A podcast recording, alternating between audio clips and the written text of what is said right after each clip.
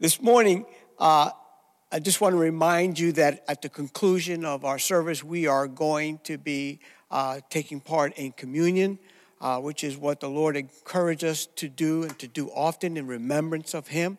And the word God has given me for today reinforces that importance uh, as why Jesus sacrificed his life on the cross for you and for me.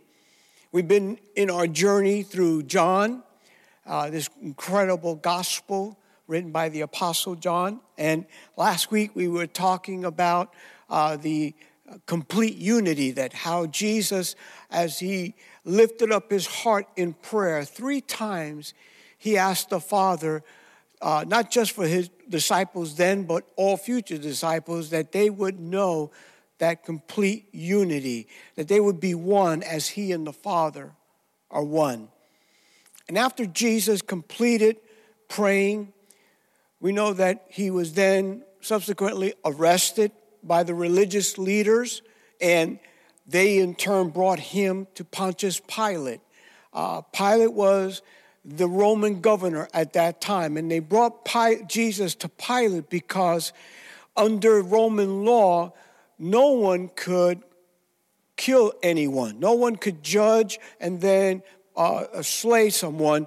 Only the Roman government could bring that decision to bring a death sentence to someone. And so the religious leaders brought him to Pilate. Pilate questioned Jesus and determined that it was really out of envy or jealousy that the, uh, the religious leaders had arrested Jesus and he tried to free him but the religious leaders would have none of that, and they incited the crowd uh, to ask for Barabbas to be freed, a murderer, because every year Pilate granted clemency uh, to, uh, he would pardon one prisoner. And at that moment, he was looking to use that pardon on Jesus. But the religious leaders incited the crowd and they said, No, give us Barabbas, who was in prison uh, for murder and insurrection. And so ultimately, uh, Pilate had no choice. He gave in uh, to, the, uh, to the leaders and the, what the people wanted, and he had Jesus crucified. And while he was on the cross, uh, just before he died, Jesus made a declaration that consisted of three powerful words. That's the title of our message here today Three Powerful Words. John 19, verse 30, Jesus said, It is finished. And then the Bible says, with that, he bowed his head and gave up his spirit. It is finished. Or the word finished there also in the Greek could be used for complete. It is complete.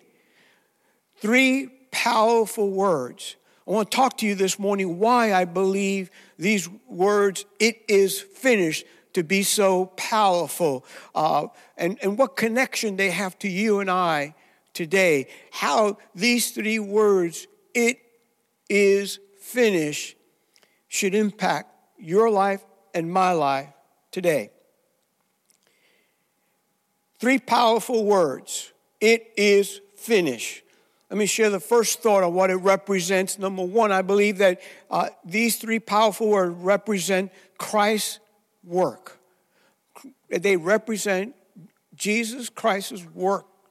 And the work that we're talking about, which he completed or he finished, uh, I also, if you're taking notes, not only that I want you to write represents Christ's work, but then slash on that and add on there his complete obedience. His complete obedience.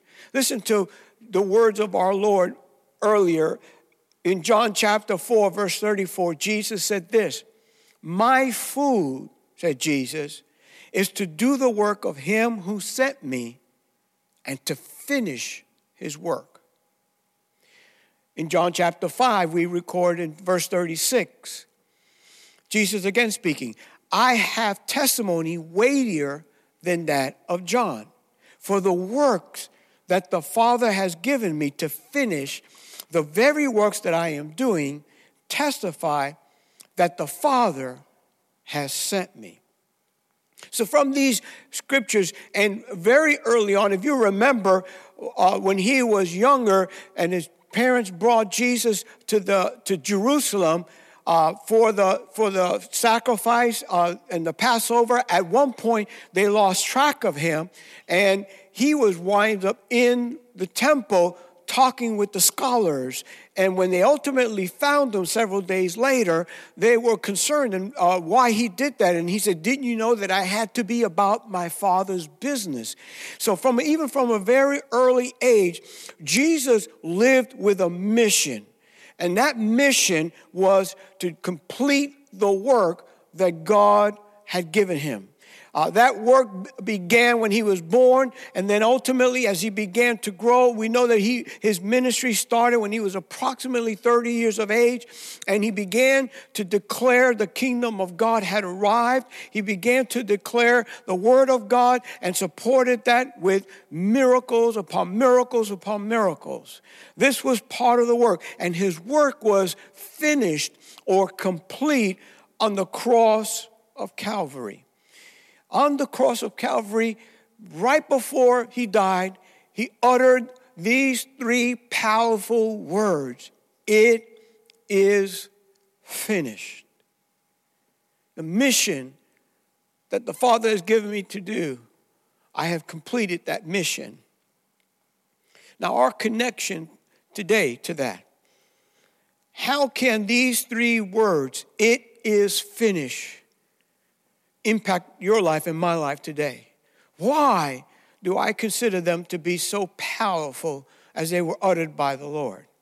Well, let's look at a, a, scripture that many of us know in the book of Ephesians, in chapter 2, in verse 10. We find, For we, meaning all the people of God, God are God's handiwork.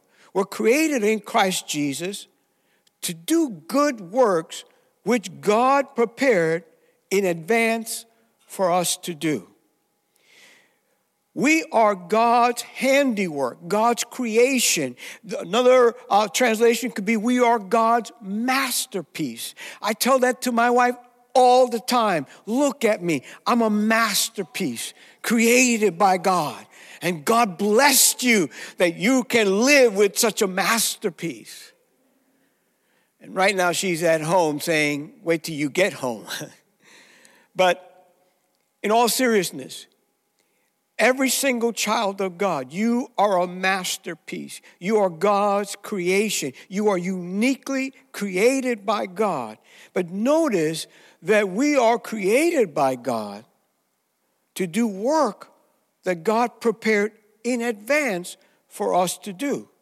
So let me capsulize all of that in this phrase We are saved by God for the work of God.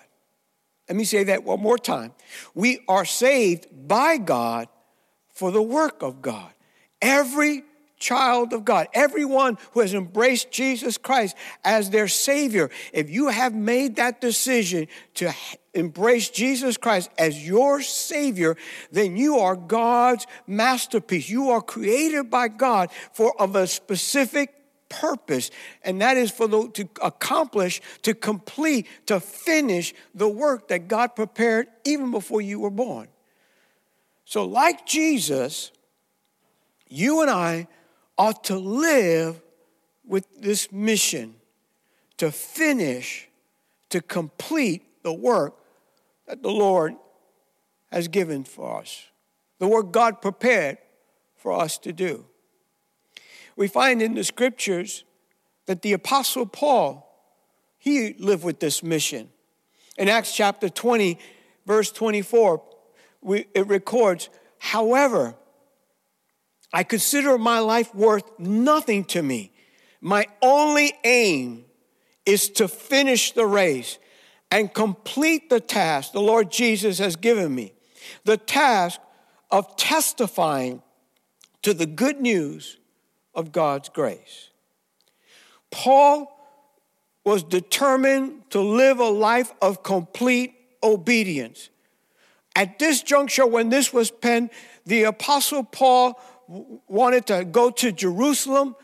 He was warned by other believers don't go to Jerusalem. There's nothing but hardship, suffering, trials. All of, you're gonna, all that is waiting for you. Why go there? And this is where Paul made this utter, this declaration. Hey, my life doesn't count. It doesn't matter what I go through. The only thing that matters to me, the Apostle Paul was declaring, is I want to complete the task the Lord has given me the task of sharing the good news.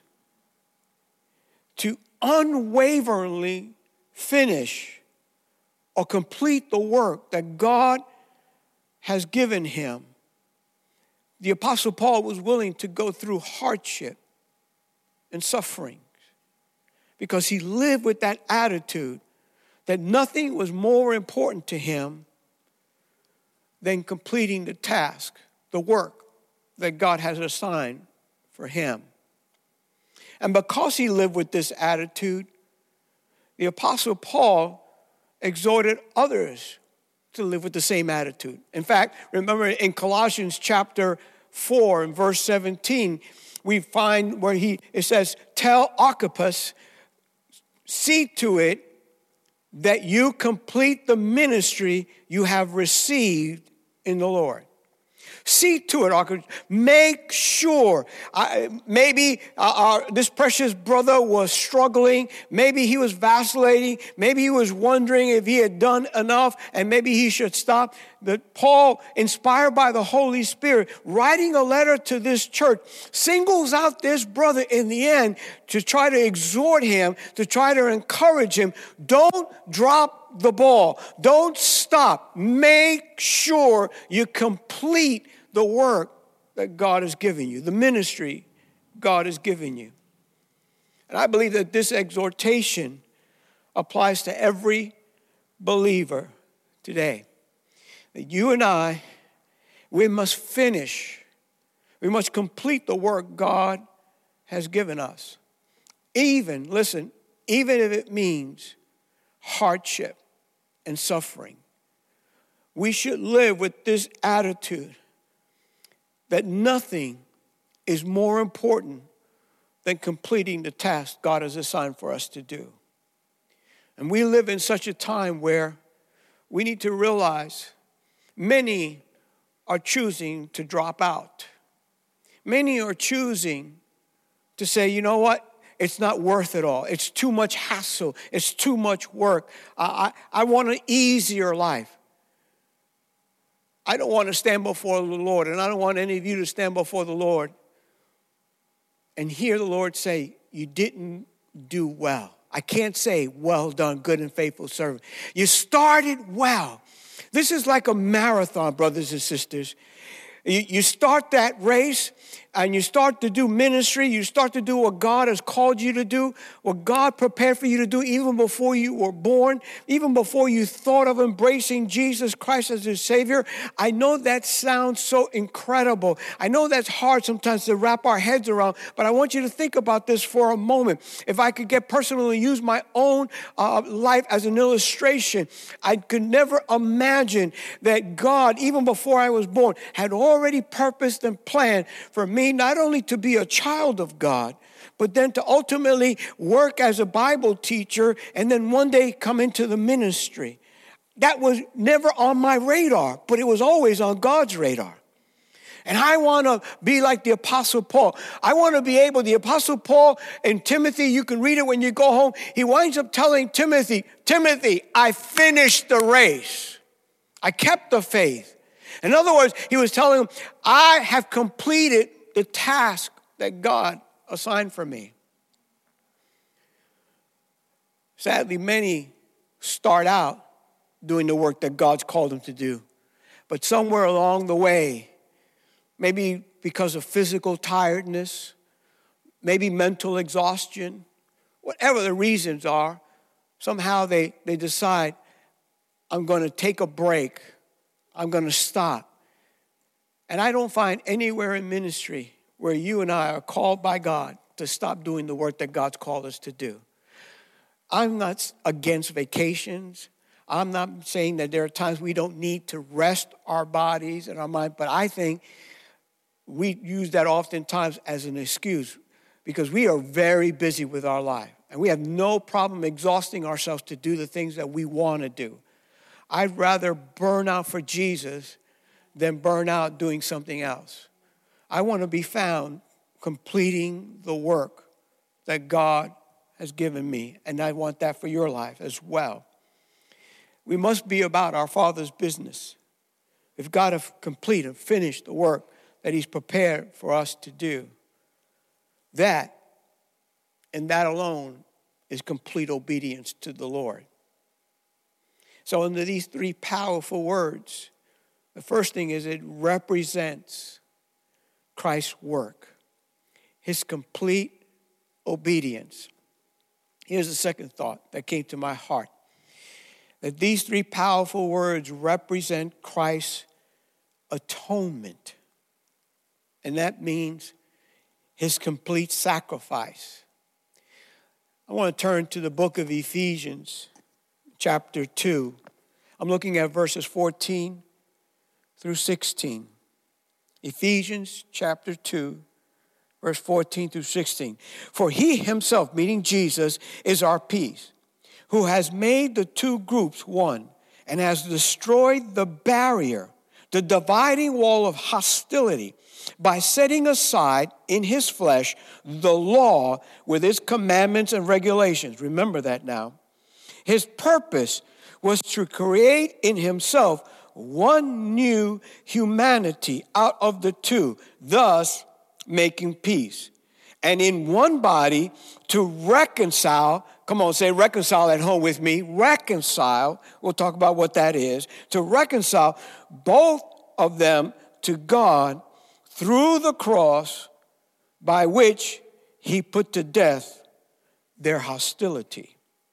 And then in the book of Colossians. I'm going to turn there to chapter 1, beginning in verse 19. We find this For God was pleased to have all his fullness dwell in him, meaning Jesus, and through him to reconcile to himself all things, whether things on earth or things in heaven by making peace through his blood shed on the cross.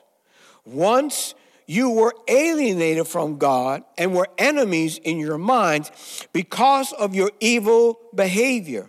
But now he has reconciled you by Christ's physical body through death to present you holy in his sight, without blemish, and free from accusation. Okay, let's break all that down. Through his death on the cross, we find in Ephesians that the Apostle Paul is saying there were two that were in hostile to one another. There was the Jewish nation, the, uh, the people of God, and then there were Gentiles. Everybody else who's non-Jewish is a Gentile, and these were hostile. Uh, uh, uh, they were at war with one another constantly. Through the sacrifice of Jesus on the cross, he eliminated the two and made one, the people of God. And through his sacrifice on the cross, that people were now reconciled to God. The word reconciled there means to bring back into relationship. And so what hap- what we we find from both of these scriptures is through the sacrifice of Jesus Christ, his atonement on the cross of Calvary, Jesus eliminated these two groups so they're no more in God's uh, in the new economy of God in the New Testament there's no more Jew or Gentile there is only people of the people of God. The two have become one. Secondly, notice that in Ephesians, uh, through his death on the cross, Jesus eliminated the law. And we'll talk about what that means. And thirdly, he reconciled, he brought back into relationship this man with God. His sacrifice on the cross is complete Because through his blood, you and I have the forgiveness of sins. God doesn't forgive sins because you're sorry. God doesn't forgive sins because you cry and, and say you're never going to do it again. No, the only way sins are forgiven is through blood. In Hebrews chapter 9, verse 22, you read that when you go home. Without the shedding of blood, there is no forgiveness. So we gain forgiveness of our sins through the sacrifice of Christ. His sacrifice is complete, finished, because not only does that blood forgive us of our sin, but the Bible goes on to tell us in Hebrews that it's through the blood of Jesus Christ that we now have access to God. We can come before this most holy God with confidence, not because we've been good, not because we're religious, not because of anything you and I could ever achieve, but we can come before God and, and not be stricken dead because of the blood of Jesus Christ.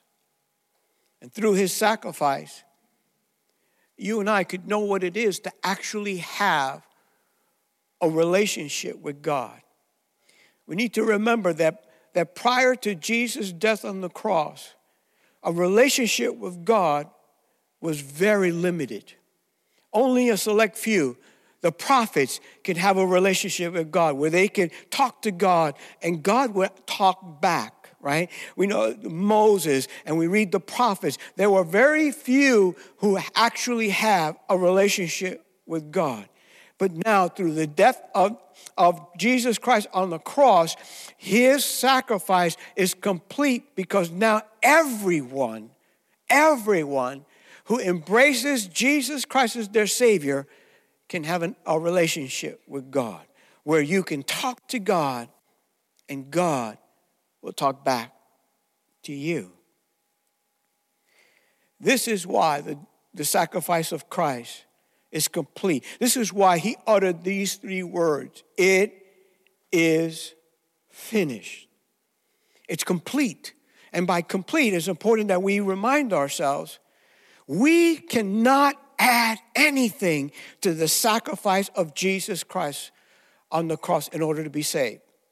Religion cannot be added to the sacrifice of Jesus Christ. In fact, the, the whole book of Galatians is all about this church in Galatia where they were born again Christians were visited by some Jewish Christians who recognized, okay, uh, you guys embrace Christ as your Savior, but you're not really truly saved yet because you have to obey the law. You have to get circumcised. You have to follow all the requirements and the commandments that are in the law. And the Apostle Paul, when he heard that, said, wait a second, you guys got it all all wrong. You don't understand that Christ on the, nailed the law. He abolished the law on, on the cross because through his life and his sacrifice, he fulfilled all the law. And he did away with that at the cross. So, religion, and when I use the word religion, I'm talking about rules and regulations. We are not Old Testament people. We are New Testament people. We're not called to follow the Old Testament laws. We have a higher law, if you will. It is the law of the Spirit of God that dwells within us. We can't add to our salvation. You can't say, I'm, go- I'm saved because I'm doing this and I'm doing that. Nothing that you and I can do could ever be added to the blood of, and of Jesus Christ. In fact, to try is to say that the sacrifice of the Lord was not complete. Something must be added to it in order to truly gain forgiveness of sin. I hope you understand that. I hope you're receiving that today, my brother, my sister. Don't allow anyone ever to question uh, your salvation. Uh, to, to, well, because you can't be saved because you know uh, you're wearing pants, or you can't be saved because you're doing this or you're doing that. Our salvation is never connected to anything that we could ever say or do. Our salvation is based on the finished work of Jesus Christ on the cross of Calvary. It is finished. We can draw near to God. Listen, don't be like Adam. When Adam sinned and he heard God walking in the garden, Adam, tried to hide. He tried to hide from the presence of God because of the sin in his life. I've discovered that many Christians don't have an active, vibrant relationship with God because they're living still under the law. I can't have a relationship with God, in other words, because, you know, I, I, I didn't do good to this week. Man, I, I, I cursed this week and I did this or I did that. And so we stay away from being alone with God because we think we're not worthy of it. The good news is this we will never, in and of ourselves, be worthy to be in God's presence. That's why Jesus died on the cross, so that you and I could recognize my salvation is completed at the cross, in that I can come before God and say, Father, I've stumbled and fell, but I thank you this morning. I thank you today for the precious blood of Jesus Christ that cleanses and purifies it so that I can come into your presence, Lord. Don't look at my failures. Father, look to the blood of the Lord, the Lamb of God, who takes away the sins of the world. We are negligent if we fail to deepen our relationship with God. We're negligent in truly appreciating and understanding the sacrifice of Jesus Christ on the cross. Jesus Christ died on the cross of Calvary. His sacrifice is f- complete for your salvation and mine so that we can have a relationship with God, an active, vibrant relationship with God. And when we are not being diligent to establish that relationship with God, to deepen that relationship with God, let me put it this way we cheapen the sacrifice of God. We fail to understand Jesus did not die on the cross so that I could say, My sins are forgiven, one day I'm going to heaven. That's wonderful and nice, but that's not why Jesus died on the cross. He died on the cross. His sacrifice is complete so that right here, right now, you and I can have that vital relationship with God. So that right here, right now, we can continue to deepen our relationship with the God who loves us so much. Worship team, would you please come back up? We're talking this morning about three powerful words. It is finished. And they represent Christ's work, his complete obedience. They represent his atonement, his complete sacrifice. And our connection to that today is that we should be living with this same mindset of complete obedience. I want to live my life doing the work that God's called me to do at the end of my days, whenever that might be, I want to be able to stand before the Lord and say, I finished the race. I completed the task that you gave me to do, Father. We want to understand that Christ's atonement, his complete sacrifice, makes a way, opens the door, provides the pathway for you and I to have that intimate relationship with God. And that we are appreciative of that sacrifice, and we demonstrate that appreciation by deepening our relationship with God, by not ignoring it, but making it a focal point of our life.